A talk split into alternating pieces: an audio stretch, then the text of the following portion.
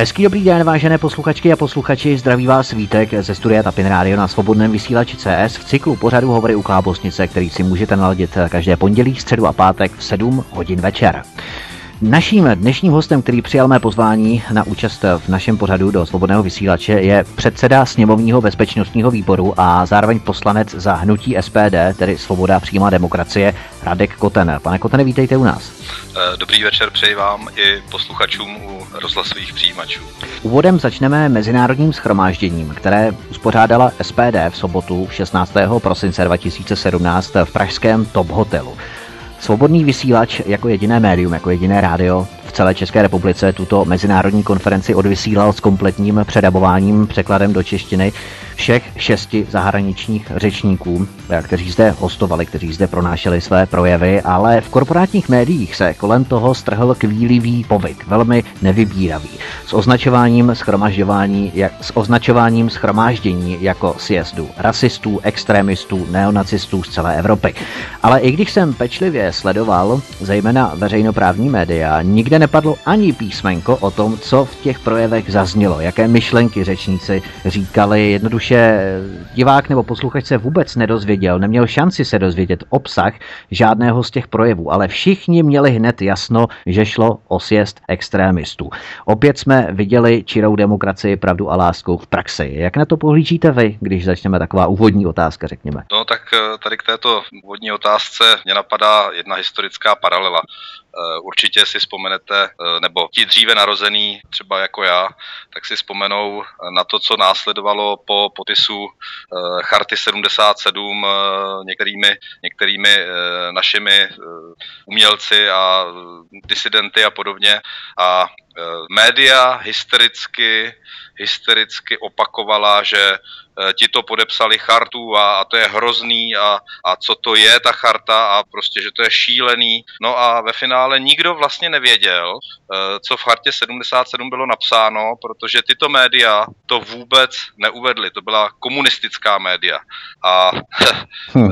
to přesně, jak popisujete nyní informace, které eh, nám jdou z těch korporátních médií a z těch veřejnoprávních médií, tak mě napadá pouze tato paralela, že my jsme, my jsme se opět někam vrátili. My jsme se opět vrátili do 70. let a do normalizace, protože já si nedokážu představit, že všichni jsou proti něčemu, ale nejsou schopni říct, o čem to vlastně je. To, to mně připadá, to mně připadá úplně jako úlet nejvyššího kalibru.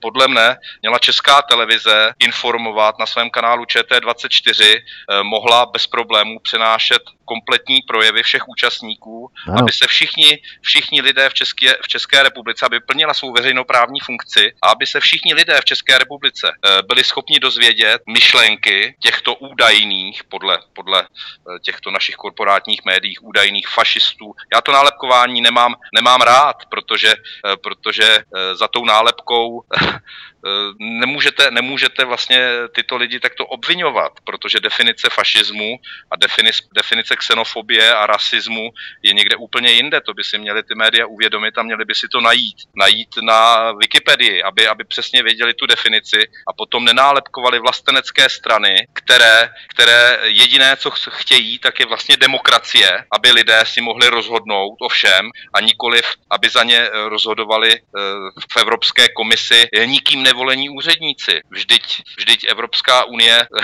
tím, tím, eh, jaký vysílá signál vlastně do všech členských států, tak už se to blíží něčemu, čemu by se dalo dokonce dát název eurofašismus. Protože pokud pan Schulz vystoupí se svým projevem a řekne, no, když to nebude podle nás a nebudete přijímat uprchlíky, no dobře, no dobře, tak nám zaplatíte za každého uprchlíka obrovskou pokutu, nedostanete se vůbec k eurodotacím. No tak já to vnímám velmi špatně. E, to potom není žádná demokracie. A pokud e, Evropská unie v té podobě, v jaké nyní je, a chce vnucovat diktátem členský, jednotlivým členským státům svoje myšlenky tímto způsobem, to opravdu, to se mi opravdu nelíbí a věřím tomu, že ten, kdo prosazuje demokracii a nejenom o tom hovoří vznesně, ale potom, potom koná nějak úplně jinak, tak já to vidím tak, že pokud někdo je vlastenecký, je pronárodní a je proto, aby spolu spolupracovali suverénní národní státy, tak já to vidím jako velký bonus. Já to vidím jako, jako to nejlepší, čeho bychom mohli dosáhnout, protože, protože ty suverénní státy si o svých vnitro, vnitrostátních věcech, kolik postaví rozhleden, kolik, kolik postaví dálnic, kolik postaví silnic, můžou, můžou uh, uvažovat sami a nemusí jim to nikdo plánovat z Bruselu. A nebo uh, teď víme všichni, k čemu vedou uh, eurodotace, bourají se, bourají se poměrně zánovní mosty. Jeden případ byl dokonce na Vysočině, to můžu říct i z našeho kraje, protože v jednom roce se dostala dotace na oprava mostů, na opravy mostů, tak tento most byl zrekonstruován poměrně velkým, velkým výnosem. No a po čtyřech letech byla další dotace, ovšem na stavbu nového mostu, tak tento most se zboural a postavil se o pět metrů vedle. Tak to snad, to snad nikdo nemůže myslet vážně. Takové no, takže, to plítvání prostředky. Takže v podstatě homogenita evropské společnosti, a nejenom evropské, ale i té české, je velmi roztříštěná, společnost je velmi polarizovaná v rámci různých názorových proudů a právě Evropská unie prohlubuje tuto roztříštěnost ještě dalšími nátlakovými akcemi v rámci migračních kvót a v rámci různých Dublinů, ať je to Dublin 2, Dublin 4 a tak dále. Ale pojďme se věnovat vám, protože vy jste byl zvolen 30. listopadu hlasy SPD, ANO a KSČM, podpořil vás i Václav Klaus mladší z ODS ODS a uspěl jste navzdory masivní kritice zástupců jak opozičních politických stran, tak i soustředěnému útoku zástupců řady korporátních nebo i veřejnoprávních médií. Čemu tento úspěch eh, přičítáte? Jednalo se o interní politické dohody nebo nakonec zvítězil zdravý rozum? No tak eh, hysterie médií na možnost vedení bezpečnostního výboru, konkrétně poslancem zahnutí SPD, ta nebrala konce. Přitom eh, jedinými argumenty tzv. demokratických stran nebo demokratického bloku, potažmo sdělovacích prostředků, eh, které jsou více či méně ovládány těmito pětiprocentními stranami, je jim tam dávat, dáván obrovský prostor, což mimochodem potvrdilo i vyšetřování, vyšetřování vlastně objektivity české televize, která se řešila v Radě pro rozhlasové a televizní vysílání. Bylo to, bylo to sdílení vlastně několika článků na mém soukromém facebookovém profilu, e, myslím si dvou nebo třech, jeden tuším o mikrovlnkách a jeden, jeden o 11. září, e, o, o jakési konspirační teorie. Mě se všichni ptali, jestli to myslím vážně nebo jestli to nemyslím vážně. Přitom obdobný článek, e, dokonce nevím, jestli ne úplně stejný, vydalo ČTK na novinkách. Pokud bychom vycházeli z tohoto, tak bychom museli říkat, že novinky seznám eh, patří mezi dezinformační weby, eh, protože článek v obdobném formátu já jsem sdílel sice z jiné stránky, nicméně obsah byl eh, téměř naprosto totožný. Takže mainstreamovým médiím, protože na mě neodhalili žádnou špatnost, tak jim stačilo sdílení těchto dvou článků na mém soukromém facebookovém profilu a mimo jiné i členství v různých facebookových skupinách, kde samozřejmě v některých jsem dobrovolně, do některých mě někdo přidal, ale eh, na druhou stranu je dobré, aby člověk věděl, co se všude píše, aby měl přehled všeobecný, protože pokud eh, člověk strčí hlavu do písku, eh, neví, co se děje tam, nebo onde a poslouchá jenom, jenom českou televizi nebo jeden jediný zdroj informací, je to špatně. Každý člověk si musí vytvořit názor sám na základě, na základě spousty informací, které se na něj valí, anebo si je dohledat samozřejmě. Takže předpokládám, že každý člověk má mozek na to, aby s ním přemýšlel přemýšlel, aby s ním pracoval a nikoliv proto, aby si uh, kydnul k televizi a díval se na jeden jediný správný program, uh, eventuálně na veřejnoprávné, veřejnoprávní televize. Uh, jinak uh, hlasu pana Václava Klauze si neobyčejně vážím, uh, protože ta osobní odvaha hlasovat v ODS uh, pro mě, tak uh, to skutečně to musela být eh, velká, eh, velká odvaha pana Václava Klauze a eh, vzhledem k tomu, že pan Václav Klaus má hodně dobré názory, Václav Klaus mladší, tak to bylo jakýmsi potvrzením, že vlastně prioritou našeho hnutí SPD je hlavně bezpečnost. A to především českých občanů a České republiky. My jsme vlastně proto jsme usilovali o bezpečnostní výbor, o jeho vedení, protože my máme v programu a chceme prosazovat hlavně zajištění bezpečnosti v České České republice pro naše občany. To je naše největší priorita.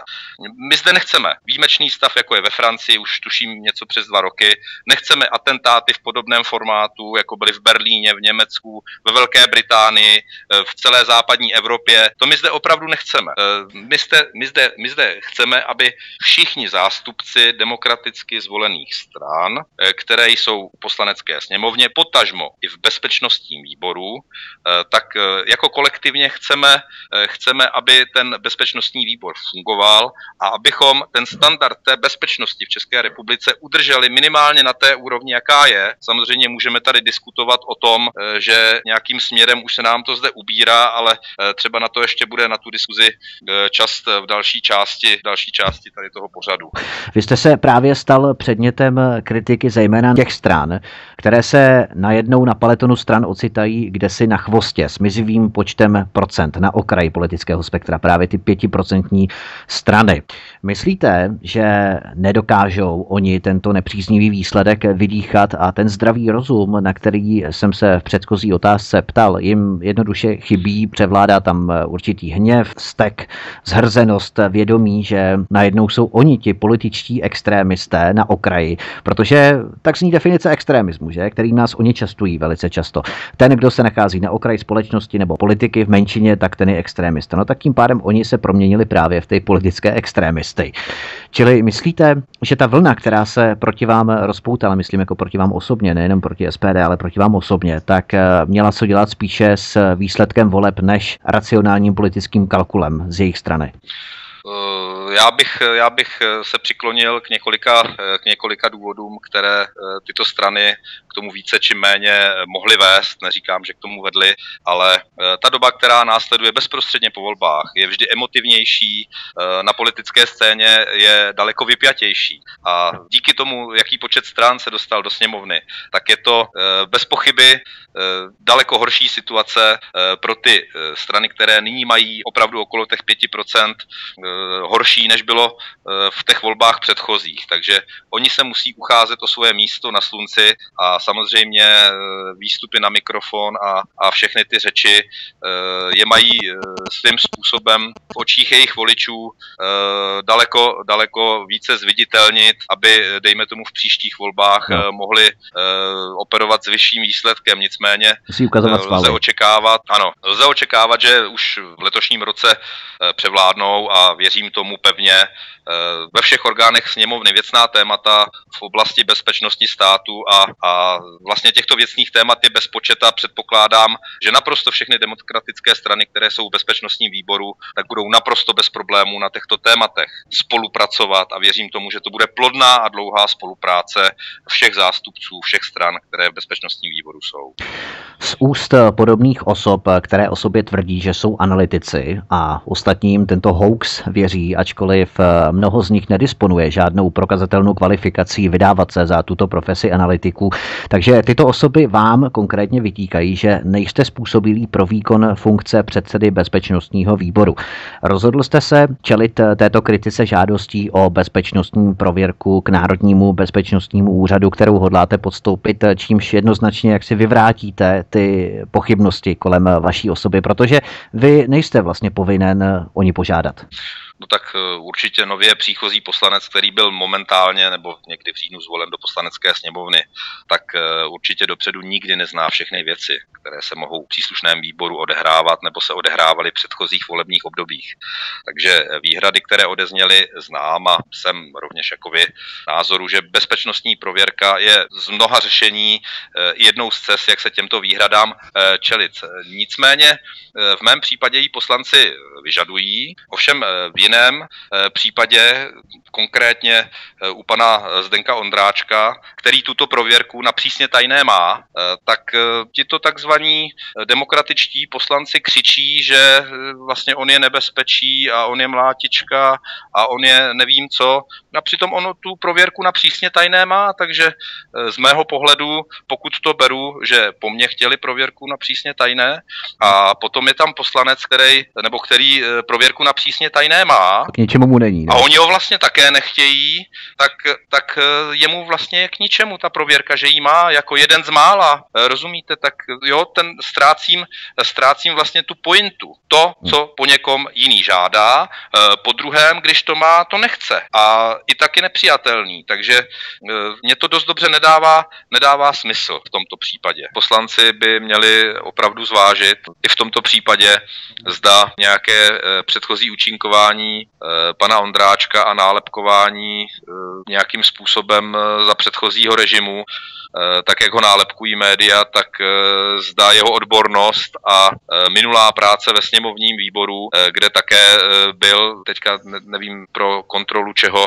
nicméně, nicméně myslím si, že odbornost vedením tohoto výboru v minulém volebním období nějakým způsobem potvrdil a netuším, proč zrovna nyní všichni, kdo nejsou z těchto 4% nebo 5% stran, tak proč, proč tak zoufale křičí, eh, když v minulém volebním období eh, konkrétně tento člověk eh, byl ve vedení výboru pro kontrolu nějaké bezpečnostní složky. Takže já z mého pohledu to vnímám pouze, jak to bylo v mém případě, strach, strach aby tam, nebo takhle, nechtějí tam, nechtějí tam nikoho, nikoho jaksi z těch stran, kromě těch svých. Předseda sněmovního bezpečnostního výboru a zároveň poslanec za hnutí SPD Svoboda přímá demokracie Radek Koten naším dnešním hostem. Vy posloucháte svobodný vysílač, zahrajeme si písničku a po písničce se vrhneme už na některé aspekty, co se týče bezpečnostní politiky a bezpečnosti jako celku České republiky. Zdraví vás Vítek od mikrofonu, zůstaňte s námi po písničce, jsme tu zpátky, hezký večer. Radek Koten, předseda sněmovního bezpečnostního výboru a zároveň poslanec za hnutí SPD Svoboda přímá demokracie, naším dnešním hostem na svobodném vysílači. My si povídáme o bezpečnosti, o jeho funkci, do které byl čerstvě zvolen 30. listopadu 2017. Bezpečnostní výbor se mimo jiné zabývá otázkami souvisejícími s armádou, spravodajskými službami, vězeňstvím nebo energetickou bezpečností státu. A právě téma bezpečnosti tvořilo klíčovou kapitolu hnutí SPD během voleb. Kolem staroměstského náměstí, ale i na spodní části náměstí Václavského vyrostly betonové zátarasy, betonové bariéry, které mají chránit občany České republiky před teroristickým útokem. Ale je chráněno pouze staroměstské a Václavské náměstí, zatímco zbytek České republiky evidentně chráněn není, protože hranice jsou stále volně průchozí v rámci šengenského prostoru. Myslíte, že míra bezpečnosti České republiky klesá, nebo jak byste označil pane Kotene, daná bezpečnostní opatření, proč se ohraničují pouze některá náměstí, nikoli samotné hranice? Co to má za význam podle vás? No tak jak se na to dívám já, já bych byl opravdu nejraději, aby eh, celý problém, celý problém s ochranou měkkých cílů a podobně se řešil už eh, na hranicích šengenského prostoru. A eh, všichni víme, co tento problém způsobuje. Tady se samozřejmě najde spousta lidí, kteří budou říkat, že jsme zde vzali 12 eh, nelegálních migrantů a podobně, ale já to vidím tak, že betonové zátarasy nemohou být eh, všude, to bychom to tady všechno zalili do betonu. Eh, ochrana staroměstského náměstí, potažmo nyní už i Václavského náměstí, jeho spodní části, je v zásadě srovnatelná s tím, jak na podobnou situaci reagují jiná velká města, a to především v místech vysoké koncentrace lidí, eh, zejména tedy o vánočních svácích a eh, na náměstích a podobně. Eh, věřím tomu, že míra bezpečnosti v České republice je objektivně velká, nicméně, a to je, to musím tady říct, jak si naplná ústa, nebude řádně hlídána, kontrolována vnější šengenská hranice, tak ta míra bezpečnosti v České republice se může dramaticky oproti dnešku snížit. No a obavu samozřejmě vzbuzuje i porážka islámského státu a, a návrat těch bojovníků, kteří tam odcházeli z Evropy bojovat. Eh, zase zpět eh, samozřejmě o tom, o tom kolik eh, těch bojovníků islámského státu už se vrátilo, po případě se infiltrovalo s příchozími úprchlíky do Německa. O tom se dá jenom spekulovat. Německé tajné služby, předpokládám, už někdy loni nebo předloni vydali analýzu, že až 500 bojovníků islámského státu může být v Německu až tisíc, takže my to tady vidíme jako velké nebezpečí a já opravdu, opravdu bych to nerad, nerad tady u nás přivolával, to v žádném případě.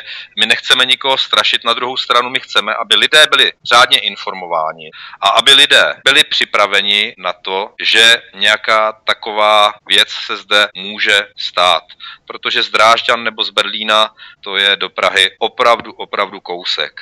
A musím e, především e, velmi poděkovat našim tajným službám, e, protože e, předpokládám, že jedině díky těm opatřením se u nás zatím nic podobného jako na západ od nás nestalo. Takže tímto bych chtěl poděkovat i bezpečnostním službám, které určitě, určitě dělají dobrou práci. Takže doufejme, že to tak zůstane i nadále a Česká republika nebo teroristické útoky se České replice vyhnou. Já bych byl velmi, velmi šťastný, pokud by tento stav vydržel. Doufejme, Opravdu doufejme. Každopádně my samozřejmě se budeme soustředit i na téma kolem tajných služeb, ale abychom nepředbíhali, zkusme se ještě věnovat otázkám kolem vaší osoby, protože kolem vás se eh, strhl přímo démonický povyk o tom, že představujete bezpečnostní riziko pro Českou republiku a tak dále, tak dále. A jak byste si třeba vysvětlil skutečnost, že Muslimské unii v České republice předseda Mohamed Abbas, který proslul naprosto otřesnými výroky o ženách, o právu šária, které je podle něj moudré, zatímco my děláme obrovskou chybu, že se ho tak obáváme.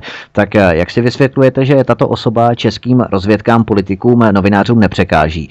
Eh, jak je to možné? A nebo třeba další Munib Hasan al-Ravi. Asem Atasej a další představitelé muslimské obce, eh, ústředí muslimských obcí v České republice a tak podobně, islámské nadace v Brně. Tady mnoho bezpečnostních rizik, které představují skutečně markantní rozdíl mezi tím, eh, jak vykreslovali vaší osobu ve světle nové nominace na post eh, předsedy bezpečnostního výboru. Tak jak je možné, že tohle našim rozvědkám nevadí, když se tedy bavíme o tajných službách v České republice? No tak já předpokládám, že pokud si srovnáme islám a klasické Eh, pojetí západní demokracie. Eh, předpokládám, že u nás máme eh, západní demokracii nebo demokracii západního typu, tak musíme si říci, že právo šária a i ty výroky o ženách a podobně se rozhodně neslučují s evropským právem. A já víceméně nechápu, eh, co je zatím, že my tolerujeme takovéto porušování našeho práva, našich právních předpisů, eh, našich právních, našich zákonů a eh, jsme schopni povolovat, povolovat něco, něco, něco takového, aby, aby někdo veřejně hlásal v mešitách a podobně. My všichni si pamatujeme asi dobu, kdy probíhalo vyšetřování, vyšetřování, vydání jakési knihy a podobně a kázání v mešitách.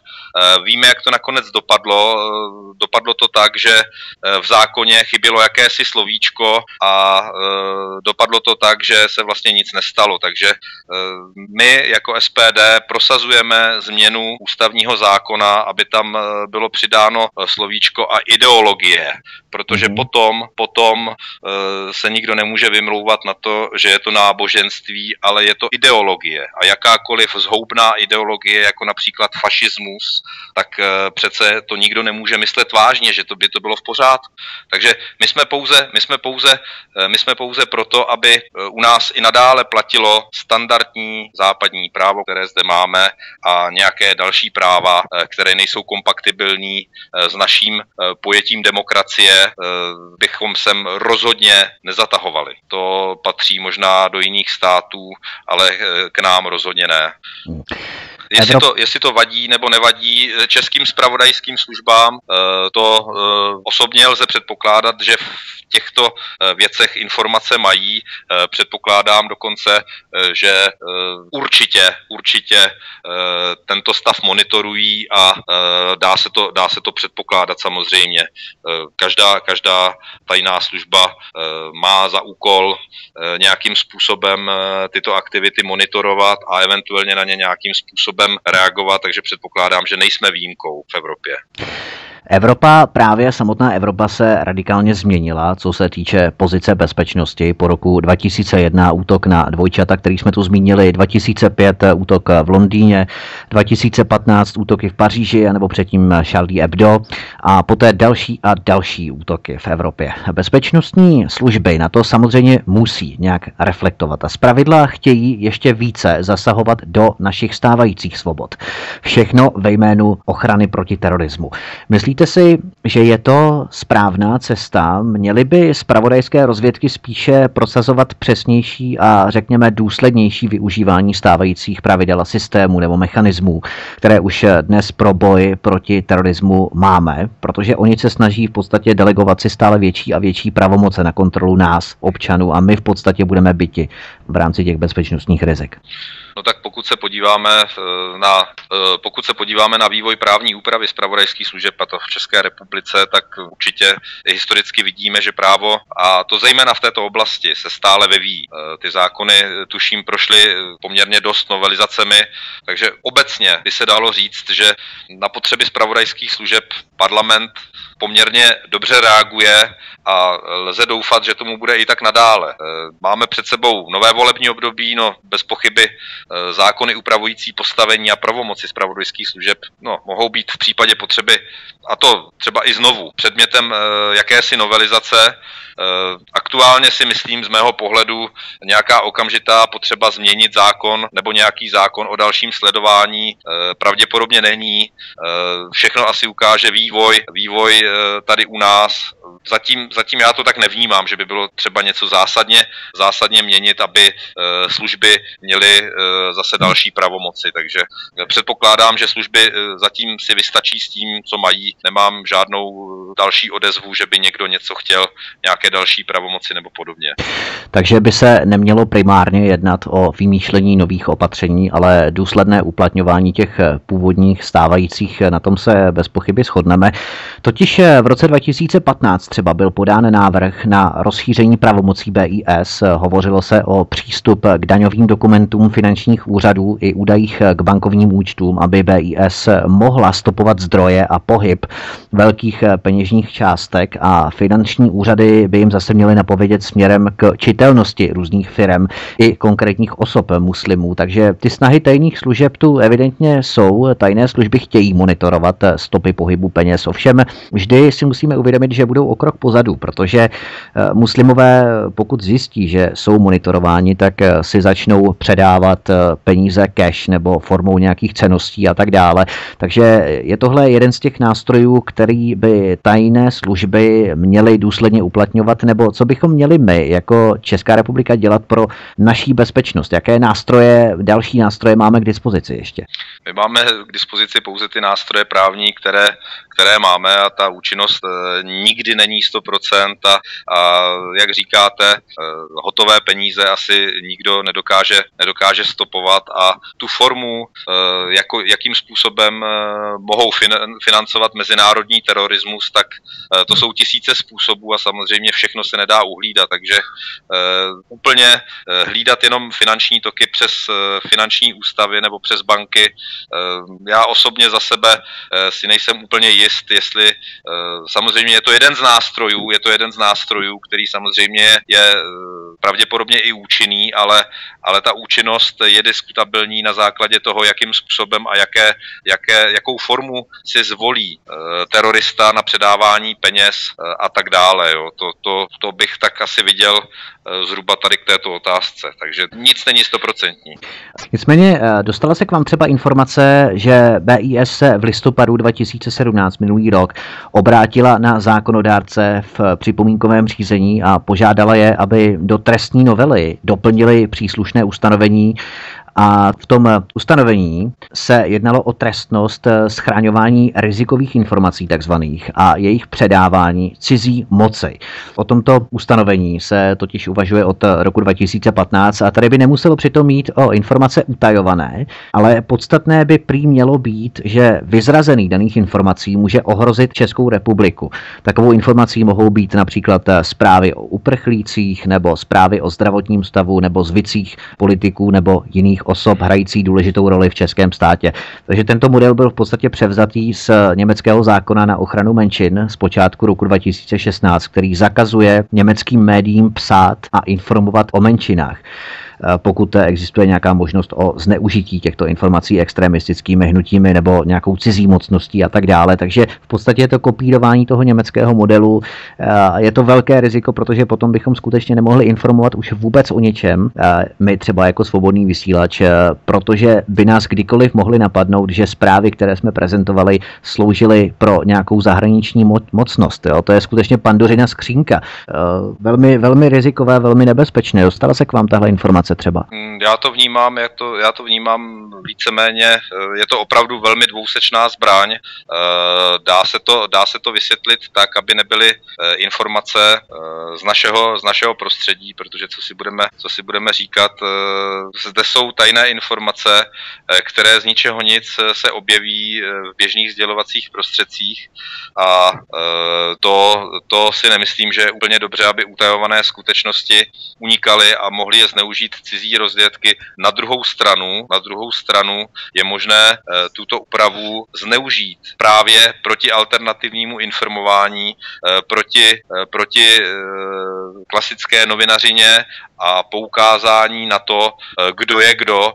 Nemyslím si, že by bylo v pořádku, aby byla zatajována z jakéhokoliv důvodu identita pachatelů brutálních trestních činů a to opravdu už hraničí. Všechno je, všechno je o tom výkladu a všechno o tom, jak se ten zákon nastaví. A opravdu bychom se neradi znovu vyskytli, abych to opět přirovnal, přirovnal k době normalizace, k 70. letům. A já ty historické, díky tomu, že jsem dříve narozený, tak e, ty historické paralely neustále vnímám a e, zrovna tak, e, jak byly historické paralely v roce 1938 a 1939, kdy vlastně došlo v Mnichovské zradě a potom v roce 68 eh, došlo, došlo zase eh, k tomu, k čemu došlo, kdy zpřátelená vojska vtrhly do našeho státu, tak eh, z mého pohledu, pokud se dívám na tyto historické paralely, tak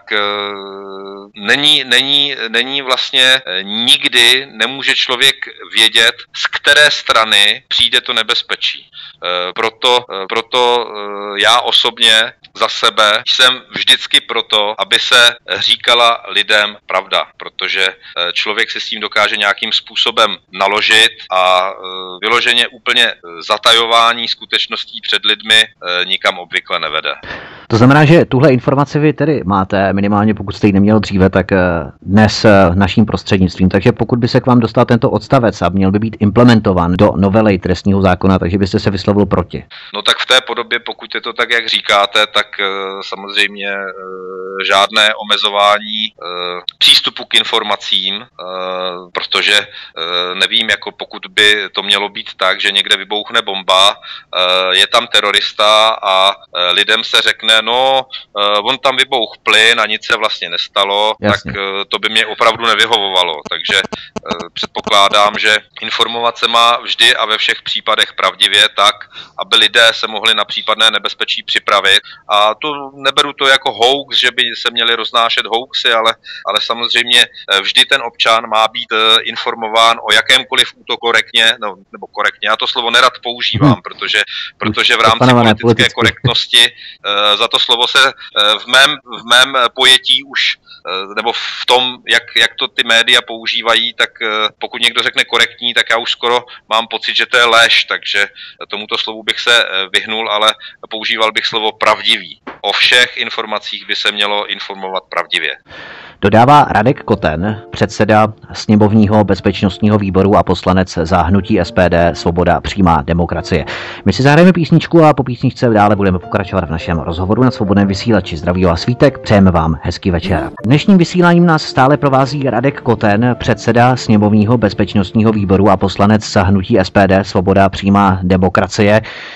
Stále se hovoří o zachytávání pohybu podezřelých osob, ale když jsem přece nějaký terorista, tak si logicky nenapíšu do pasu jsem Anis Amri z Německa nebo Saman Abedi z Velké Británie. To jsem já ten terorista nebo budoucí terorista. Tady jsem já ten podezřelý, ale logicky si nechám vyhotovit falešný pas. Tak eh, o čem se tu stále bavíme? Není tohle všechno jakési divadelko s cílem odvést naší pozornost na vedlejší kolej, zatímco sem bude proudit vlna dalších uprchlíků, což je ta kolej hlavní? Tak falešné cestovní doklady vnímám jako velmi závažný problém a mám obavu, že bohužel jde o problém celoevropský. Eh, pokud se podíváme zpět eh, z Řecka, z Řecka, z Turecka unikaly eh, falešné cestovní dokumenty, takže myslím si, že toto tíží celý šengenský prostor a ty falešné dokumenty, které produkuje ať ta nebo ona strana, tak je to jedna z věcí, kde se hodlám s aktuálním stavem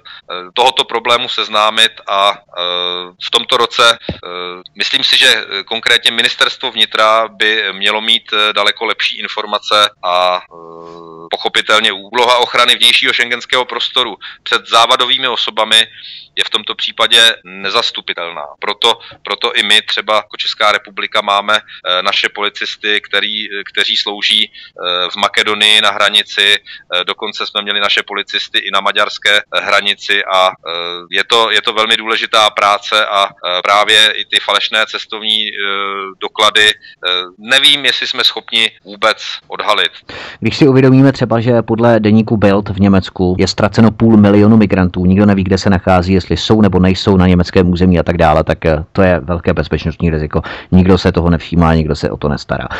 Další eventualitou, o které se uvažuje například ve Velké Británii, je, že by se zakázala šifrovaná komunikace na sociálních sítích a tím by se zabránilo určitým náborům nebo aktivizaci, řekněme, teroristických buněk. Eh, vy, který se z tohoto pohledu bezpečnosti kybernetických dat věnujete, myslíte, že by to k něčemu prospělo, nebo je to opět jaksi na oko pro veřejnost, aby se ukázalo, že se jako něco dělá? No tak naštěstí oblast kybernetické bezpečnosti a ochrany před útoky v kyberprostoru, tak uh, nově je v působnosti NUKIP, Národního úřadu pro kybernetickou bezpečnost a informační bezpečnost. No, tak, ano. Uh, tak to, k takovéto věci já bych se potřeboval seznámit vlastně s fungováním toho úřadu a samozřejmě ta jejich odborná kapacita a to odborné nasazení, vzhledem k tomu, že to je nový úřad, předpokládám, že je na obrovské a vysoké úrovni. A já sám za sebe eh, si myslím, že šifrovanou komunikaci jako takovou eh, z internetu není eh, schopen nikdo, nikdo zakázat nebo nějakým způsobem eliminovat, protože vždyť my v poslanecké sněmovně se připojujeme na různé, různé servery v poslanecké sněmovně přes šifrovanou komunikaci, takže přes virtual private network, tak nechápu, nechápu, jakým způsobem by toto někdo chtěl realizovat a chtěl by to, chtěl by to uvádět do praxe. To já za sebe si myslím, že to je, eh, že to je nereálné a eh, ti teroristé nebo ti útočníci vždycky najdou cestu, jakým způsobem se spojit a, a nemyslím si, že tohle by ten problém dokázalo vyřešit. Mimochodem, když se točíme kolem toho NUKIPu, to znamená, když tu máme Národní úřad eh, pro kybernetickou a informační bezpečnost, potom třeba Centrum proti terorismu a hybridním hrozbám a tak dále, tak eh, pracovníci těchto dvou úřadů spolu s ministerstvem vnitra uspořádali v pondělí 11. prosince minulý rok 2017 ideologické školení pro manažery volebních týmů jednotlivých prezidentských kandidátů a oni je učili, jak rozpoznávat ruskou propagandu takzvanou, z jakých serverů nečerpat informace, z jakých serverů naopak čerpat, jaké skupiny voličů ignorovat a hlavně jak reagovat na nepohodlné dotazy voličů na náměstích. Tohle je skutečně výbušná událost, protože se ministerstvo vnitra spolu s těmito úřady rozhodlo přímo angažovat se nebo zasahovat do demokratického procesu voleb. Jak se na to díváte, když se tady bavíme o tom UKIPu? Eh, já sám za sebe, eh, co se týká eh, jakéhokoliv zasahování do voleb z hlediska ministerstva vnitra, jakýchsi politických neziskových organizací a podobně, tak já si myslím, že občan by se především sám měl za sebe rozhodnout, koho bude volit, koho nebude volit. Myslím si, že má obvykle dostatek informací na to, aby se dokázal rozhodnout. Samozřejmě každý, každý může považovat za dezinformační médium to či ono médium, někdo může jaksi za největší dezinformační médium považovat českou televizi, někdo jiný může za dezinformační médium považovat jak je, jakýkoliv internetový portál. Já tady nebudu jmenovat přímo ty portály, protože tady jakási politická neziskovka s politickým zadáním spolupracuje s centrem, s centrem pro odhalování hybridních hrozeb, takže já si úplně sám za sebe nemyslím, že jakási politická neziskovka s neprůhledným financováním by měla rozhodovat o politice a měla by rozhodovat o tom, co je nebo není pravda. To si sám za sebe nemyslím. Na druhou stranu máme zde spoustu uh, cizích, cizích služeb, hovoří se tady i, bylo by asi bláhové předpokládat, že v České republice je pouze česká tajná služba, ale, ale musíme předpokládat, že zde jsou tajné služby z celého světa, takže uh, právě proti těm uh, by nás měly tyto úřady chránit, nikoliv před prezidentskými kandidáty a podobně. Jo, tím bych to asi tak zhruba uzavřel tady to. Ano, rozumím. Oni totiž eh, na tom ideologickém školení promítali slajdy a různé články z bakalomédií, to znamená z hospodářských eh, novin nebo z aktuálně CZ a dalších médií navázaných právě na eh, koncern Ekonomia Zdenka Bakaly, takže to je jenom pro dokreslení, o co se v podstatě jednalo a, a ta propojení, tady si můžeme vykreslit potom ty vazby.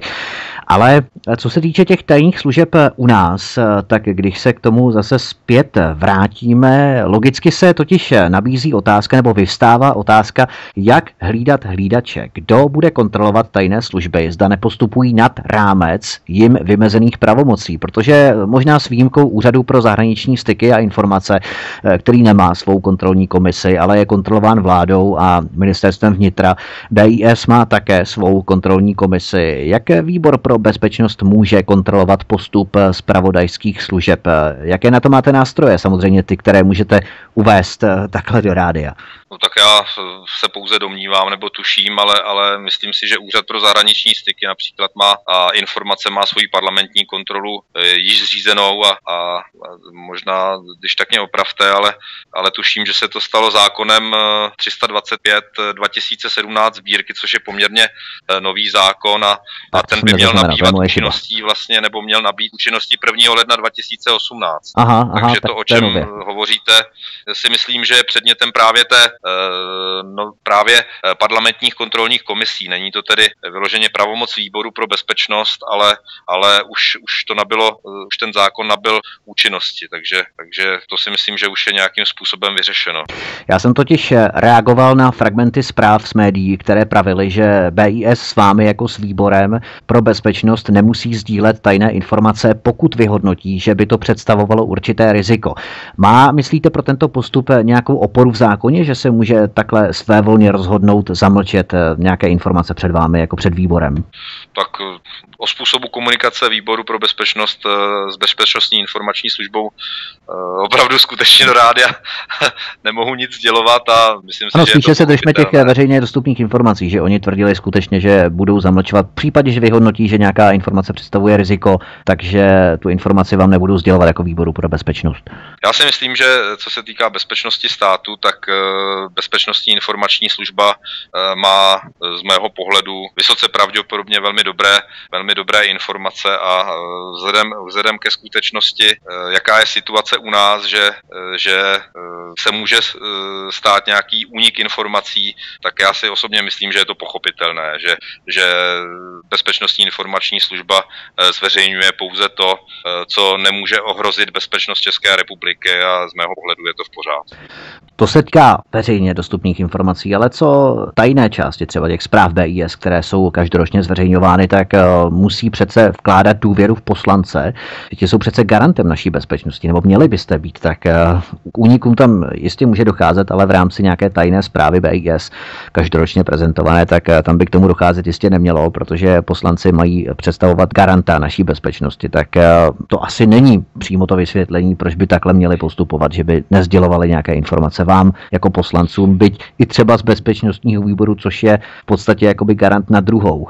No, tak samozřejmě bezpečnostní výbor eh, musí mít, musí mít přehled o všem, o všech, o všech službách a kompletně o bezpečnosti České republiky. Nicméně, eh, nicméně nemyslím si, že tyto informace, eh, které, které mohou poslouchat a, a nebo by mohly poslouchat a vědět veřejně různá média, eventuálně i ti lidé, kteří by mohli být teroristy, tak to si nemyslím, že je dobře, aby to bylo vyloženě vše public, aby to bylo veřejně dostupné, tak eh, to si myslím, že je v pravomoci bezpečnostní informační služby, aby eh, věděla, které informace eh, může dát do pléna, může dát, může dát do médií a které naopak musí zůstat tajeny a musí zůstat takzvaně pod pokličkou, protože potom ta bezpečnostní služba by nemohla ani z mého pohledu fungovat. Ne, ne, ne, my si, my si nerozumíme. Já se pořád bavím o těch tajných informacích, které by sdílely tajné služby s vámi jako s poslance a které by se na veřejnost nedostávaly. Samozřejmě do médií,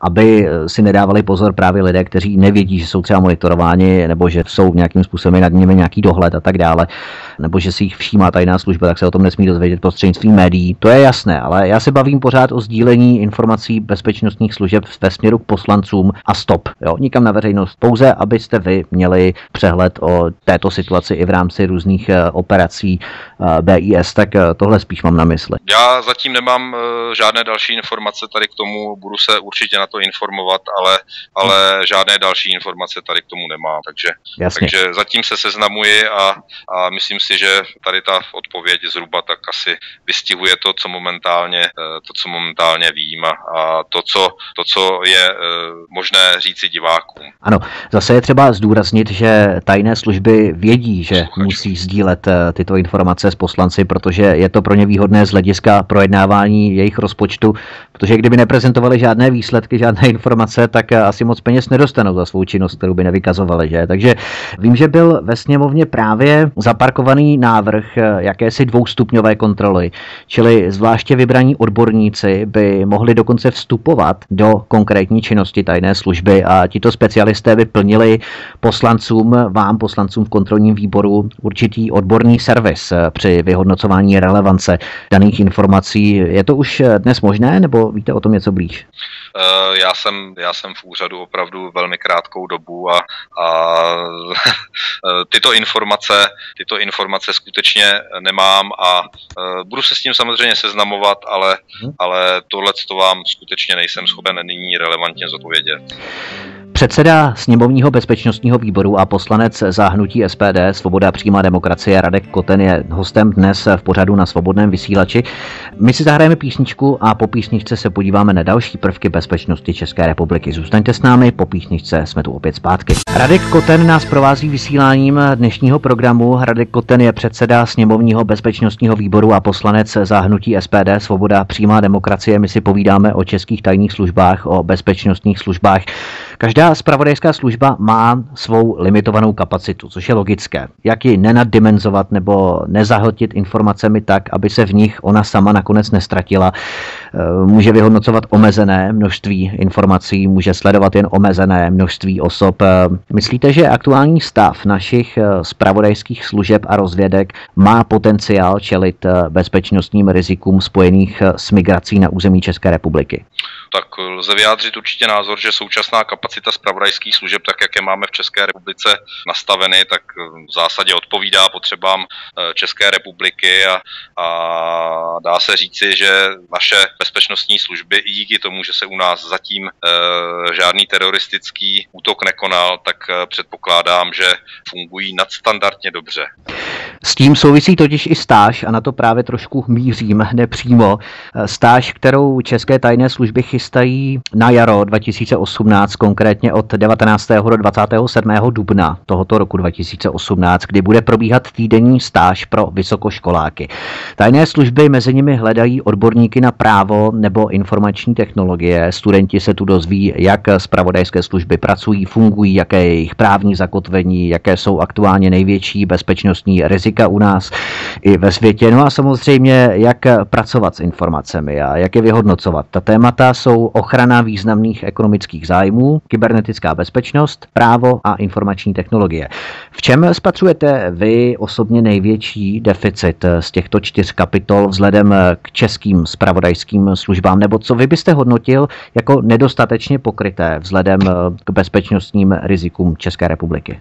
Tak pokud, pokud vím, tak myslím si, že stáže pro vysokoškoláky probíhaly v bezpečnostní informační službě uh, už v roce 2017, takže tuto aktivitu vnímám jako pochopitelnou a velmi, velmi dobrou. Eh, já, já vím, jaký, nebo já si dokážu představit, jakým způsobem eh, se velmi těžko eh, dostává ke kvalitnímu odborníkovi a k tomu, co je, nebo není deficitní, k tomu se nechci vyjadřovat. Samozřejmě celá ta oblast kybernetické bezpečnosti je věc prakticky nová, rozvíjí, rozvíjí se za pochodu, ale uh, ty stáže pro vysokoškoláky ty vnímám jako uh, velmi dobré, protože ty odborníci jsou zajisté potřeba a já to vnímám i ze svého oboru. Dnes sehnat kvalitního odborníka uh, začíná být čím dál tím větší problém a proto právě ti vysokoškoláci, kteří chodí na stáže, tak to bych viděl jako velmi dobrý příslip kvalitního fungování. Lidé napojení na teroristické skupiny projížděli územím České republiky a pokoušeli se u nás nakoupit pro místa bojů stany, spacáky a další outdoorová vybavení. V Česku se také léčil islámista, který byl v bojích postřelen. Tyto informace potvrdil sám ředitel Národní centrály proti organizovanému zločinu Michal Mazánek. Co vy na to?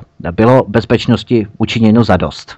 Tak vzhledem ke skutečnosti, že do České republiky si myslím, že přijíždějí každý rok tisíce lidí z ciziny na dovolené a podobně. Nelze, nelze asi každého cizince individuálně lustrovat, tak vzhledem k tomu, že zde máme šengenský prostor. E, není-li vyloženě teda cizí státní příslušník jakousi hledanou osobou, nebo, nebo pokud na něj není vydán mezinárodní zatýkací příkaz nebo zatykač, Eventuálně pokud tedy nespáchá i hned, jak přijde na naše území, nějaký protiprávní jednání, činnost, e, trestný čin a navíc může mít v pořádku i své doklady, pak asi není dost dobře možné takového člověka omezovat v pohybu, ale dá se asi předpokládat, že, že jde-li o něco takového, jak uvádíte, tak jeho pohyb ryze teoreticky je díky mezinárodní spolupráci pravodajských služeb vysoce pravděpodobně nějakým vhodným způsobem eh, monitorován. Takže to si myslím, že eh, pokud eh, tento člověk je v hledáčku jakési jiné bezpečnostní služby cizího státu a přechází k nám na naše území, tak si dovoluji tvrdit, že informační služby jednotlivých států v Evropě spolu nějakým způsobem kooperují, spolupracují a, a že pokud by to bylo tak, takže opravdu eh, může být monitorována naše území. Totiž existují dvě skupiny lidí. Jedni tvrdí, že je to špatně, že se něco podobného mohlo u nás odehrát. To znamená, že se u nás pohybovali islamisté, nakupovali si u nás vybavení, léčili se a tak dále. A druhá skupina tvrdí, že je to naopak dobře, že o tom víme, že skutečnost, že o tom tajné služby vědí, vykresluje jejich eh, kvalitu. Právě proto, že o tom vědí. Protože kdyby o tom nevěděli, tak by to bylo horší. A protože tuto informaci zveřejní, tak je to dobře, protože my víme, že oni o tom vědí. Jo? Tak eh, co myslíte vy? Je to dobře, nebo je to naopak špatně, že se tady pohybuje, nebo je to naopak dobře, že v podstatě tajné služby o tom vědí? Tak eh, z mého, z mého pohledu eh, samozřejmě všechny hrozby, které, které zde jsou, tak se nedají žádným způsobem podcenit. To, že o tom naše tajné služby vědí, to, to je velmi dobrá věc a to, to právě z tohoto důvodu si myslím, že naše tajné služby pracují velmi dobře a tím, že ten člověk je jakým svým způsobem monitorován, tak se samozřejmě dokáže rozkrýt i jeho další účinkování, eventuálně kontakty s dalšími lidmi, eventuálně s, terorist, s teroristy a tyto informace jsme schopni předávat potom dál dalším tajným službám a, a myslím si, že naše tajné služby jsou velmi kvalitní. Velmi kvalitní. Někteří lidé mají důvodné obavy, že čím větší je u nás příliv migrantů, tím větší počet teroristických útoků se na evropském kontinentě odehrává. Teror je nástrojem slabší skupiny, logicky. V tomto kontextu se hovoří o takzvaném asymetrickém způsobu boje, což znamená, že strana, která není schopná jak si zdorovat vojensky, tak volí nástroje, které jsou pro ně ekvivalentní nebo efektivnější, řekněme. Myslíte, že je pro nás větší hrozbou plíživé nenápadné nasunování islamizace do Evropy, to znamená ekonomické vazby, ekonomické záležitosti, podnikání Arabů, podnikání muslimů v České republice, skupování nemovitostí a tak dále. Nebo jsou pro nás větší riziko tyto spektakulární teroristické útoky, které v podstatě proces islamizace urychlí, protože vyvolají dostatečně velký strach na to, aby se západní společnost rozložila sama zevnitř. Tak eh, co je podle vás to větší riziko v tom našem konceptu takzvané bránící se demokracie? No, tak já se obávám, že eh, oboje ty hrozby, které jste jmenoval, tak jsou velmi významné a a nijak nelze vůbec podceňovat. Tady eh, je určitá skupina politiků, kteří to bagatelizují tento problém, ale, ale právě ty hrozby e, souvisí jedna s druhou. Ten, ten problém, eh, který, který zde vzniká a který nastínujete, tak je bohužel dán i tím, že e, ta naše euroatlantická civilizace, i když si ji všichni vážíme, tak je čím dál tím víc sama i v té rovině právní, morální a tak dále, eh, to je, to je, to je, jak bych to řekl, to je achilova pata. Eh, vlastně ten náš, eh, já bych to viděl jako, přirovnal bych to, přirovnal bych to ke pštrosovi s hlavou v písku.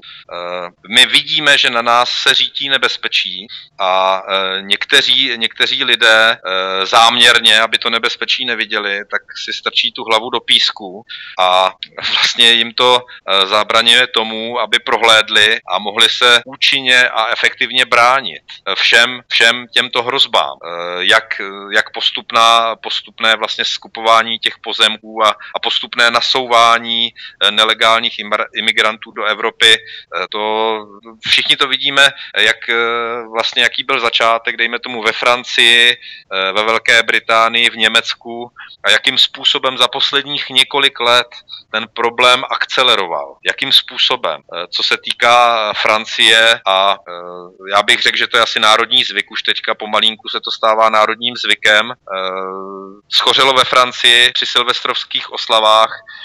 asi o, o 100 aut víc, tak teďka tam zhořelo tuším 1035 vozidel při oslovách Nového roku. Kdo to pro boha zapaluje? Vždyť, eh, když se podíváte o 10 let zpátky, tak nikdo o nějakém zapalování aut ani nevěděl, takže mm. já jenom vidím, jak ten problém na západ od nás akceleruje a, a skutečně, skutečně to vidím jako velkou hrozbu i pro Českou republiku a v případě eh, toho, že se nám nepodaří udržet tento standard bezpečnosti a začneme zde eh, přijímat nelegální eh, imigranty z muslimských zemí, tak to zde budeme mít to samé, jenže v bledě modrém, dejme tomu za pět, za deset let. A to není strašení, to je pouze, to je pouze holý fakt, který vidíme na západ od nás. Ať se to někomu líbí nebo nelíbí líbí. S tím strašením to je pořád eh, přesně dokola. Oni říkají, že strašíme lidi, ale v podstatě kdykoliv prezentujete číslo 150, tak v podstatě strašíte lidi tím, že může vzniknout požár, může vypuknout požár a přijedou hasiči. Takže to strašení je takové v podstatě maskování čehosi, co nikdo nechce slyšet, ale v podstatě děje se to na západ od nás a pokud si nedáme pozor, tak se to u nás stane taky. Ale v podstatě tady jde o to, že pokud my nebudeme chtít, muslimové nemohou porazit 500 eh, milionovou Evropu, porazit se můžeme jenom my sami. Jak byste se stavěl k námitce některých bezpečnostních analytiků, těch pravých, ne těch domělých z různých neziskovek, kteří tvrdí, že pokud začneme stupňovat verbální útoky na dlouhodobě žijící muslimy v České republice, naháníme je tím do náruče v podstatě radikálnímu islámu. Ovšem na druhé straně jsme svědky toho, jak se zdánlivě domestikovaní muslimové ze dne na den radikalizují. Jak byste se stavěl k této námitce? Protože ono v podstatě se můžeme zamyslet nad tím, jestli nepočítají právě s tímhle odvetným chováním nás, Evropanů, islámští duchovní, že si jejich útoky přece nenecháme líbit, budeme proti nim důrazně zakročovat, nenecháme se střílet jako na pouti na střelnici. Tím samozřejmě dojde k multiplikaci útoků, akceleraci, jak jste o tom mluvil v předchozím vstupu. A díky těmto odvetným opatřením z naší strany my těm radikálním duchovním ženeme do náruče další muslimy, kteří byli do té doby jaksi domestikovaní, pozápadnění. Co říkáte na tohle? Nejde o jakousi dvojitou psychologickou hru těch islámských duchovních? Tak eh, stavět se k tomu dá určitě i individuálně a eh, já bych eh, to viděl, že je to věcí, a to zejména z pravodajských služeb, které musí mít přehled, nebo předpokládám, že mají přehled o činnosti těchto komunit a dokonce předpokládám, že v této věci i nějakým způsobem konají, což by se dalo očekávat. To, to si myslím, že každá tajná služba by toto měla monitorovat a eventuálně na to nějak nějakým způsobem odpovídajícím reagovat. Policejní prezident Tomáš Tuhý a exministr vnitra Milan Chovanec před několika měsíci předložili ke schválení vládě aktualizovanou podobu koncepce rozvoje policie České republiky. V nich se pravilo třeba, že cizí státní příslušník nebo středoškolák bez maturity by mohli nově nastoupit k policii České republiky. Nesvědčí to podle vás o zoufalosti, protože už není prostě odkud brát, odkud nebo kde rekrutovat nové policisty? No tak eh, pokud už jsem stihl být informován, tak eh, přesně tato část koncepce rozvoje policie České republiky eh, byla velmi významně kritizována výborem pro bezpečnost a to právě Aha. už v minulém volebním období. Takže poslanecká sněmovna jak si v tomto výboru už se proti tomu postavila. Já předpokládám, že náš nový ustanovený nebo náš nově ustanovený výbor pro bezpečnost si tuto koncepci opět nechá znovu předložit předložit a, a každý člen uh, již ji může zkoumat a, a v brzké době bude výborem opět uh, znovu posuzována tato koncepce. Uh, samozřejmě tato koncepce podle mého uh, soudu nějakým způsobem reaguje na lidské zdroje v České republice. Sami víme, že vojenská základní služba zde byla v České republice, nebo ta základní prezenční služba v té podobě, jako hmm. tady byla kdysi dávno za minulého režimu, takže zde už ne- nemáme a tím pádem jaksi fyzická připravenost mladých mužů je bohužel v takovém stavu, že pokud chceme naplnit tabulková policejní místa, tak nějakým způsobem někdo musí slevit. Na druhou stranu SPD jako takové, tak má víceméně připraven návrh a to na nějakou opravdu základní vojenskou krátkou službu, dejme tomu na dva měsíce, aby ten člověk se naučil zacházet ze zbraní, získal by nějaké, nějaké návyky. Když si to vememe, tak mladí lidé, nerad bych se někoho dotknul, třeba jsou někteří mladí, chodí do posilovny, jsou zdatní a podobně, ale tím, že se nechodí pravidelně na vojnu, tak ten člověk neví, jaké jsou zásady velení, neví, jak zacházet ze zbraní a podobně. A právě zde by policie mohla potom čerpat z těchto vycvičených mužů, kteří si odbydou nějaký základní výcvik a budou umět zacházet ze zbraní a budou už mít, dejme tomu, i nějaké fyzické předpoklady, protože předpokládám, že za tu dobu toho výcviku každý mladý člověk nějakým způsobem fyzicky posílí, tak potom už by to mělo být dobře i v tom směru, že policie by měla kde náborovat ty své nové členy a měly by být i v daleko lepší kvalitě a nemuselo by se tím pádem slevovat z těch fyzických požadavků a z těch dalších požadavků, které, které policie na ty nové své policisty má. Mm, rozumím. Totiž, jak oni slučují útvar pro odhalování organizovaného zločinu, Bývalé, a útvar pro odhalování finanční kriminality a korupce do jednoho celku, zvaného Národní centrála pro boj s organizovaným zločinem, tak eh, tenhle přídavek cizinců v podstatě do toho byl včleněn jaksi mimo děk, nepozorovaně. Ale eh, když hovoříme o naší policii, o tom, že migranty u nás nejsou a že nám nic nehrozí, že se nemáme ničeho bát, že vyvoláváme paniku a tak dále, tak eh, ministerstvo vnitra vypracovává novou koncepci mechanismu v rámci takzvaného systému varovných elektronických zpráv. A tento systém varovných elektronických zpráv by měl podle koncepce rezortu od tohoto roku 2018 propojit místa, která se v řadě evropských měst ukazují být jako nejohroženější vůči teroristickým útokům. Oni nazývají měkké cíle a jde především o nákupní centra, diskotéky, sportovní haly, stadiony, nádraží a tak dále. A do té sítě měkkých cílů, jak oni tomu eufemisticky říkají, se budou moct zapojit ti zástupci měkkých cílů, kteří o to budou mít zájem. Takže můžeme si podle těchto nepřímých důkazů odvodit rozsah hrozby, kterou představuje islám v České republice, kdy se islámisté u nás léčí, potvrzená informace, nakupují si vybavení pro boje, potvrzená informace, beztrestně naší zemí projíždějí, potvrzená informace, můžeme citovat i z veřejné části zprávy BIS za rok 2016, kdy u nás pobývají arabští studenti ilegálně, arabští hosté lázní ilegálně, dokonce BIS zaznamenala na území České republiky logistickou činnost libanonského šítského hnutí Hezbalah. Konkrétně šlo o osoby podezřelé ze spolupráce s iránskými tajnými službami. Ministerstvo vnitra potichu připravuje síť tzv. měkkých cílů, všechno oficiálně potvrzené informace. Takže když si všechny ty střípky jako mozaiku složíme dohromady, co to znamená? Kdo vyvolává tu paniku? No tak eh, tady, tady, ty, tady ty informace, tady ty informace, tak eh, ty se vztahují v podstatě Eh, k době z toho minulého eh, volebního období. Já bych, já bych asi nevycházel z úvahy, že všichni návštěvníci z arabských zemí eh, jsou zde a priori ilegálně a jsou stoupenci radikálního islámu, protože arabští studenti ti u nás studují už z dob, bych řekl, minulého režimu. V těch 70. letech jich tady byla spousta, spousta se jich tady oženilo, žijí zde v klidu, jsou to lékaři a podobně.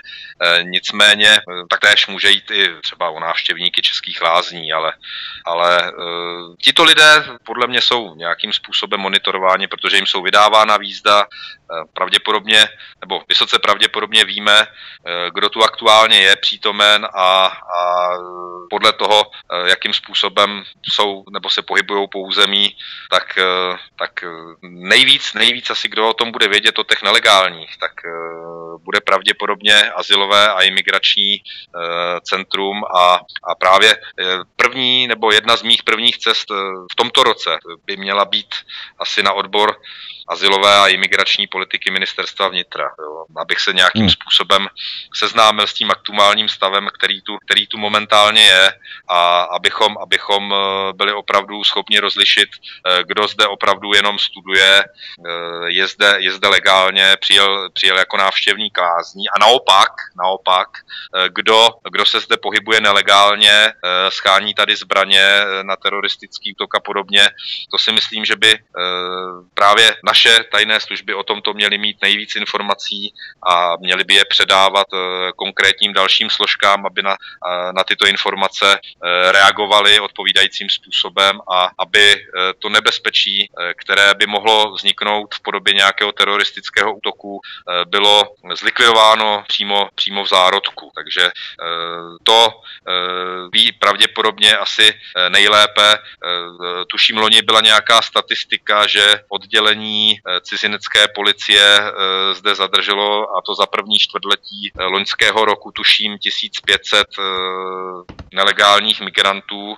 Eh, bohužel v té statistice se mi eh, nepodařilo, nepodařilo zjistit, eh, jaké byly národnosti nebo, nebo jakého byly vyznání. Je to, je to v podstatě jenom statistika v počtu, v počtu lidí zadržených a kolik, kolik lidí bylo potom, potom v těch zařízeních, tak to by se dalo pravděpodobně asi dohledat také.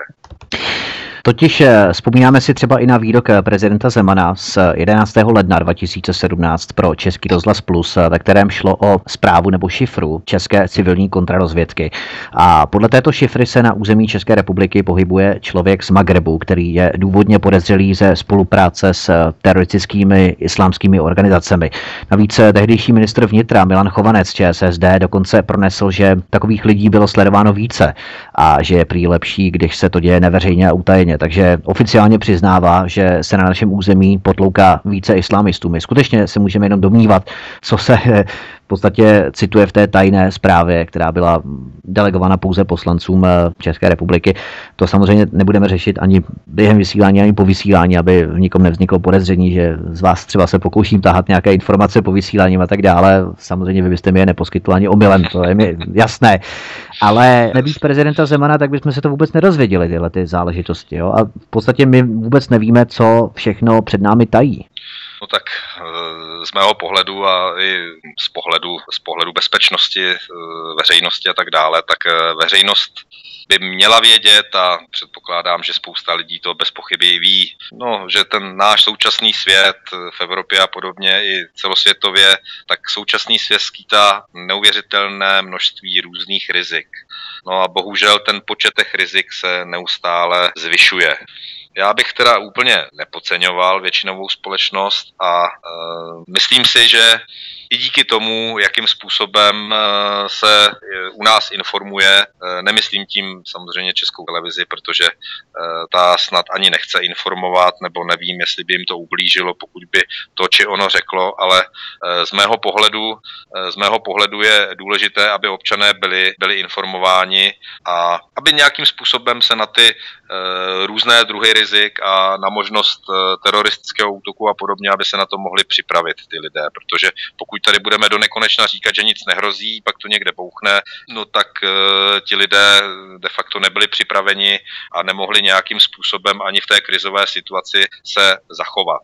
Takže to nám odpoví, to vlastně nám i napovídají uh, ty teroristické útoky například z Velké Británie, protože uh, pro ty lidi to bylo tak nepochopitelné, že to auto jede mezi lidi, že nedokázali vlastně odpovídajícím způsobem reagovat a, a to samé z Velké Británie, eh, nechodí tam ozbrojení policisté, takže stačí, pokud eh, se někdo rozhodne policistu napadnout s nožem, tak, tak ho prostě ubodá a je to, že jo. Takže z mého pohledu, z mého pohledu eh, by na základě nově vzniklé bezpečnostní situace měli přehodnotit ozbrojení svých policistů i ve Velké Británii a podobným způsobem samozřejmě musíme na ty nové hrozby reagovat i my tady v České republice a já si myslím, že my tady nemůžeme, nemůžeme nějakým způsobem eh, hanit ani práci naší bezpečnostní služby nebo, nebo práci policie nebo jakékoliv bezpečnostní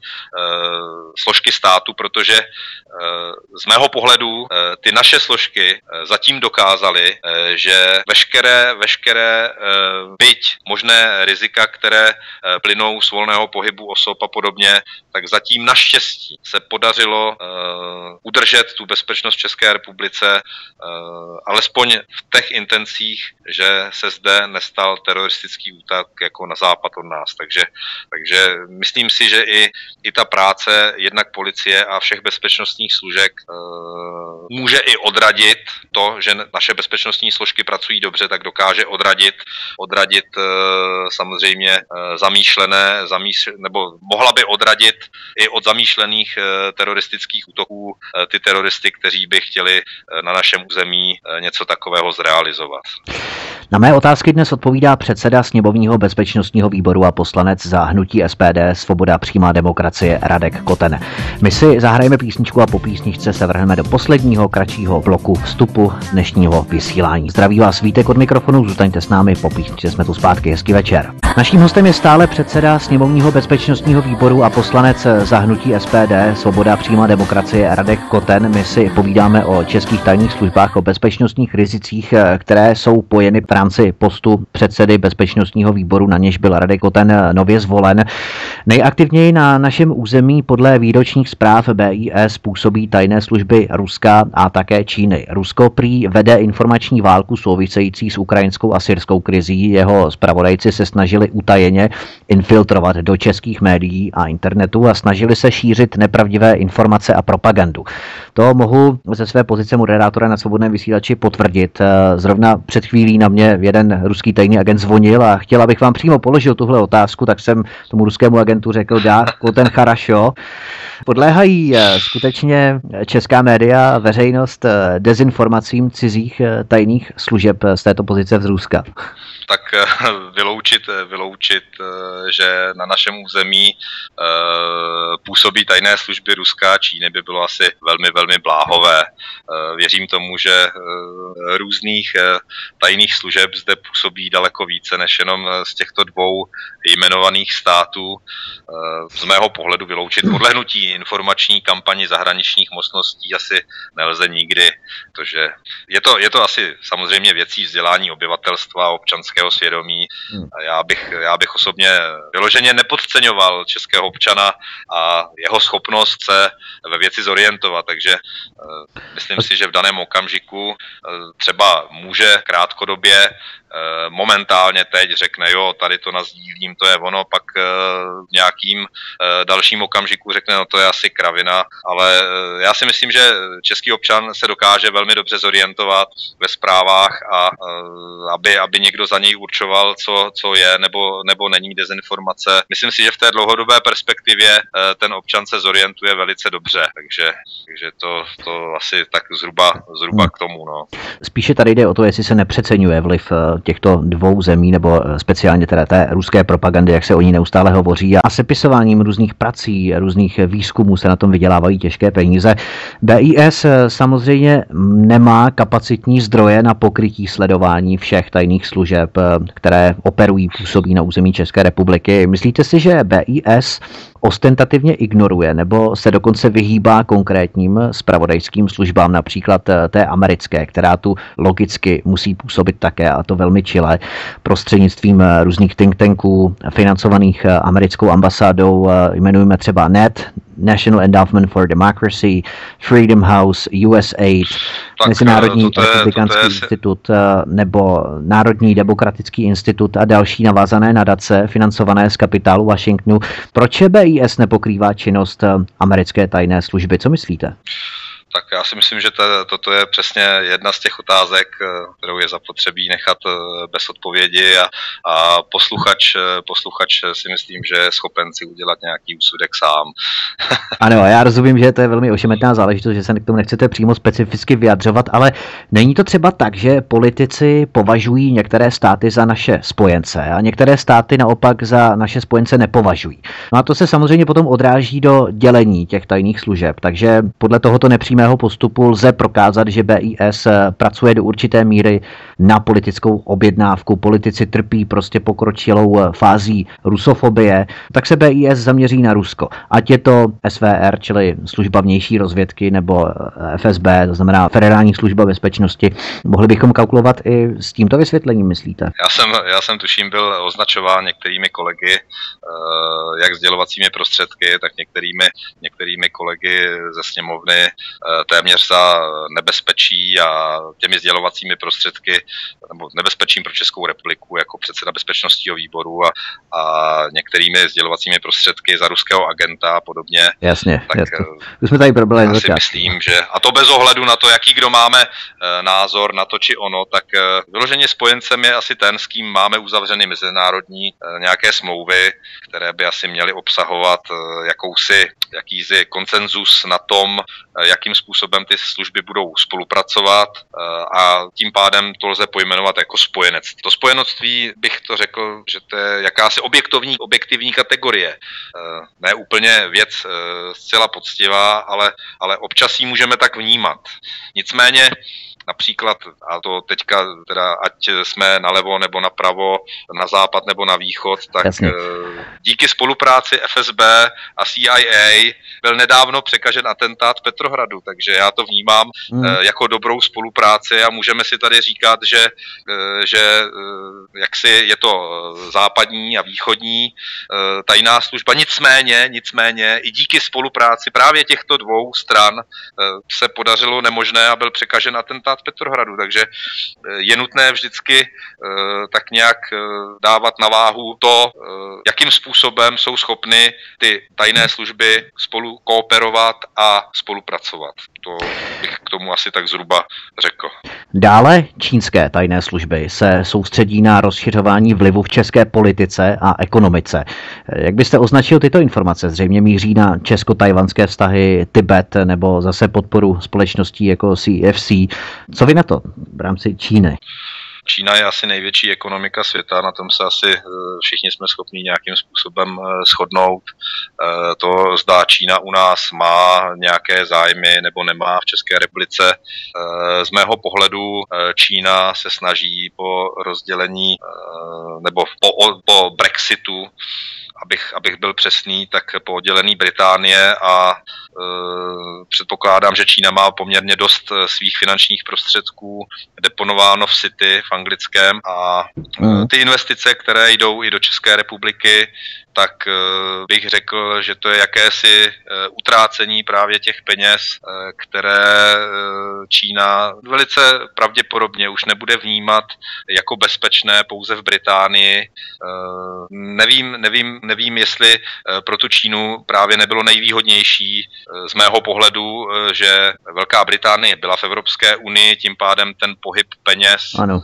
byl pro ně takzvaně jakoby lepší. To tě brána do Evropy. A teď pravděpodobně eh, v panice, nebo nevím, jak bych to, jak bych to popsal ze svého pohledu, tak uh, může mít k tomu třeba i legitimní, legitimní důvod, jako že zde chce investovat, nicméně, nicméně uh, to rozdělení Velké Británie nebo odchod Velké Británie z Evropské unie je pravděpodobně velkým impulzem pro to, aby, aby Čína investovala nejenom v České republice, ale, ale úplně v celé Evropě, protože těch finančních prostředků tam má spoustu a e, ten vliv e, vysoce pravděpodobně bude rozšiřovat i do jiných států mimo Českou republiku. Nicméně e, se o tom nebude až tak, až tak informovat. Už se blížíme k závěru, takže taková otázka. Všude, kudy jdeme, kde se pohybujeme, zanecháváme stopu. Ať se jedná o kamery na ulicích, průmyslové kamery na ulicích, v krámech, v obchodech, na poště, v bankách a tak dále. Platební terminály, archivace polohy naší a pohybu mobilních telefonů našeho face recognition systémy, to znamená rozpoznávání obličejů, kontrola státní poznávací značky vozidel na silnicích, Nyní zaznamenáváme snahy o prolomení soukromí na internetu, kde nějaký čičmunda z neziskovky se může beztrestně přehrabovat v našem soukromém profilu na sociálních sítích, čehož jste byl v podstatě důkazem i vy. A když všechny tyto prvky spojíme dohromady, nezdá se vám, že se Evropa pomalu, ale jistě stává policejním státem, že ve jménu boje proti terorismu obětujeme na oltář naší bezpečnosti to nejcennější, co máme, tedy vlastní soukromí, svobodu a ještě tomu budeme všichni nadšeně freneticky pleskat. Je to opět návrat, je to opět návrat do minulosti. Kdysi dávno George Orwell popsal všechny ty, všechny ty způsoby sledování, sledování ve svém románu a on tam popsal Eh, vlastně všechny tady ty technologie eh, už v tom roce, kdy, kdy tu knihu napsal a eh, to sledování na každém kroku, včetně toho, že nyní zde máme ještě jako navíc bonus EET, takže, hmm. takže jsme schopni zjistit, jestli jste si dal dvě nebo tři piva navíc ten nebo který večer. Z mého, z mého pohledu hmm, to není asi úplně v pořádku, každý by měl mít jaksi to soukromí zachováno, vznikají tady další a další úřady eh, pro ochranu osobních dat a podobně. Eh, vidíme, že teďka vstoupí, nebo letošní rok vstoupí eh, v platnost nějaký evropský předpis o uchovávání osobních údajů. Zase to bude znamenat nějaké další náklady po firmy, pro firmy, které nakládají s těmito údaji a já si myslím, že zatím aspoň eh, žijeme ve velmi bezpečné zemi, eh, nemáme zde zatím výjimečný stav, eh, nemáme zde omezení pohybu, dokonce bych řekl, že je zde i poměrně slušná úroveň jakési svobody názoru, eventuálně náboženství. No, pravděpodobně s výjimkou nějaké byť nevýznamné množiny lokalit, nemusíme asi řešit, eh, jestli můžeme jít eh, tam či onam ve dne nebo v noci, anebo jestli tam máme zajít pěšky, nebo tam dojet raději autem. Jo. Hmm.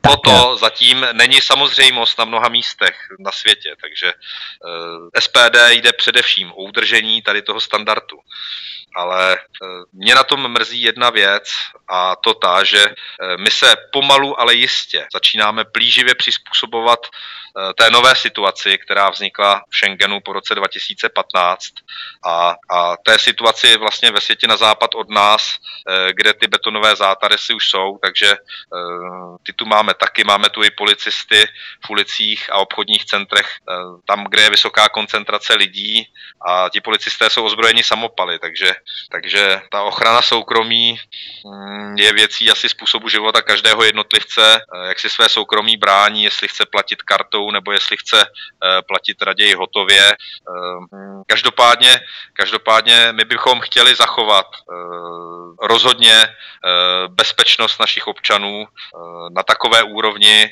abychom si nemuseli zvykat právě na ty, na ty policisty s těmi samopaly a aby, aby jsme se byli schopni vrátit vlastně před ten rok 2015, kdy jsme tu nemuseli mít ty betonové zátarasy. Hmm. Takže podle mě eh, je velice, velice důležité, aby eh, začala být jednoznačně chráněna eh, ta vnější šengenská hranice, ale opravdu, opravdu velmi dobře.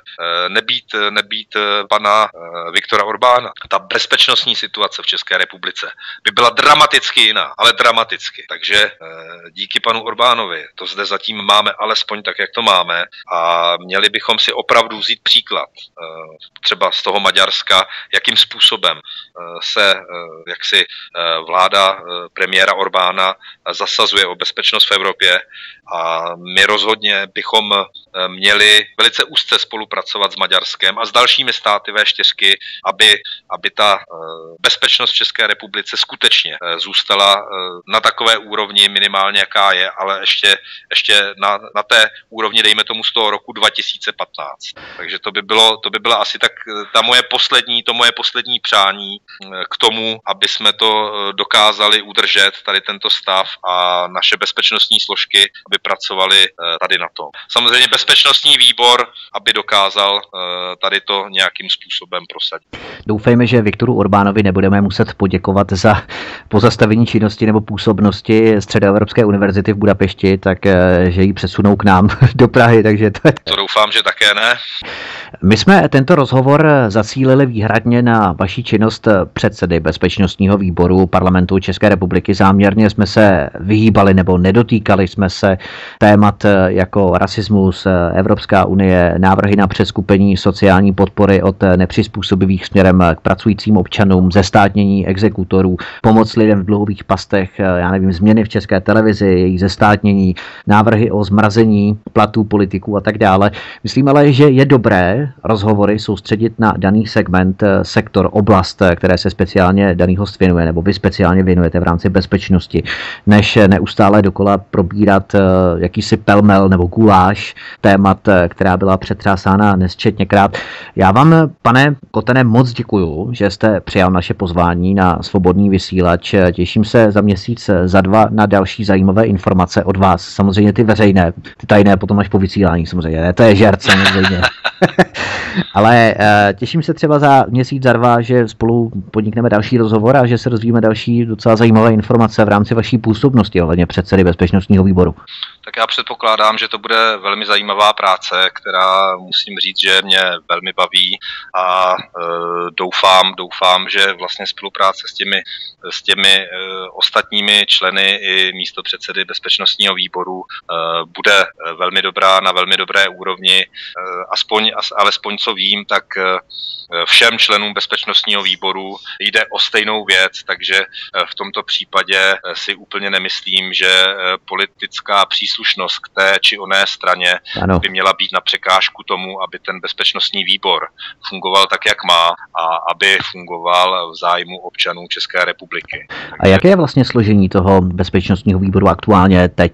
Jsou tam v podstatě delegovaní zástupci všech politických stran? Ano, ano, a je tam, je tam poměrné, poměrné zastoupení, takže, eh, takže je, to, je, to, je to podle volebního výsledku a eh, myslím si, že je to tak správně, že, že každá parlamentní strana by tam měla mít eh, svého, svého zástupce a aby, aby měli možnost samozřejmě kontrolovat činnost bezpečnostních složek a bezpečnostní státu. Takže v tomto případě věřím tomu, že každý, každý má zájem na tom, aby, aby právě ta bezpečnostní situace se zde neměnila k horšímu a aby, aby bezpečnostní služby, služby fungovaly přesně tak, jak mají. Já věřím, vážení posluchači, že jste měli možnost se přesvědčit, šanci se přesvědčit o tom, že Radek Koten představuje skutečně garanta v rámci bezpečnostního výboru a jeho předsedy na tomto postu, že bude jakýmsi tmelícím prvkem, který bude obrušovat ty hrany vzájemných nějakých nevraživostí, které panují mezi jednotlivými politickými kluby nebo frakcemi, jak chceme, stranami. Je muž na tom pravém místě. My vám držíme palce ve vaší činnosti, ve vaší politické angažovanosti a těšíme se na brzkou shledanou na svobodném vysílači. Eh, mnohokrát děkuji za, za váš čas a za váš prostor, který eh, jsme mohli, mohli eh, dostat vlastně ve vysílání na svobodném vysílači. Takže ještě jednou děkuji, děkuji za prostor. Loučím se s diváky a někdy příště nashledanou. Tento i další pořady svobodného vysílače si můžete stáhnout nejenom na našem archivu na našich stránkách svobodný pomlčka vysílač.cz, ale můžete si nás vyhledat rovněž na kanále YouTube, kde si můžete naše pořady také vyslechnout. Od mikrofonu vás zdraví Vítek, to by bylo pro dnešek vše. Přeji vám hezký a ničím nerušený poslech dalších pořadů svobodného vysílače a příště se s vámi opět těším naslyšenou. Hezký zbytek večera.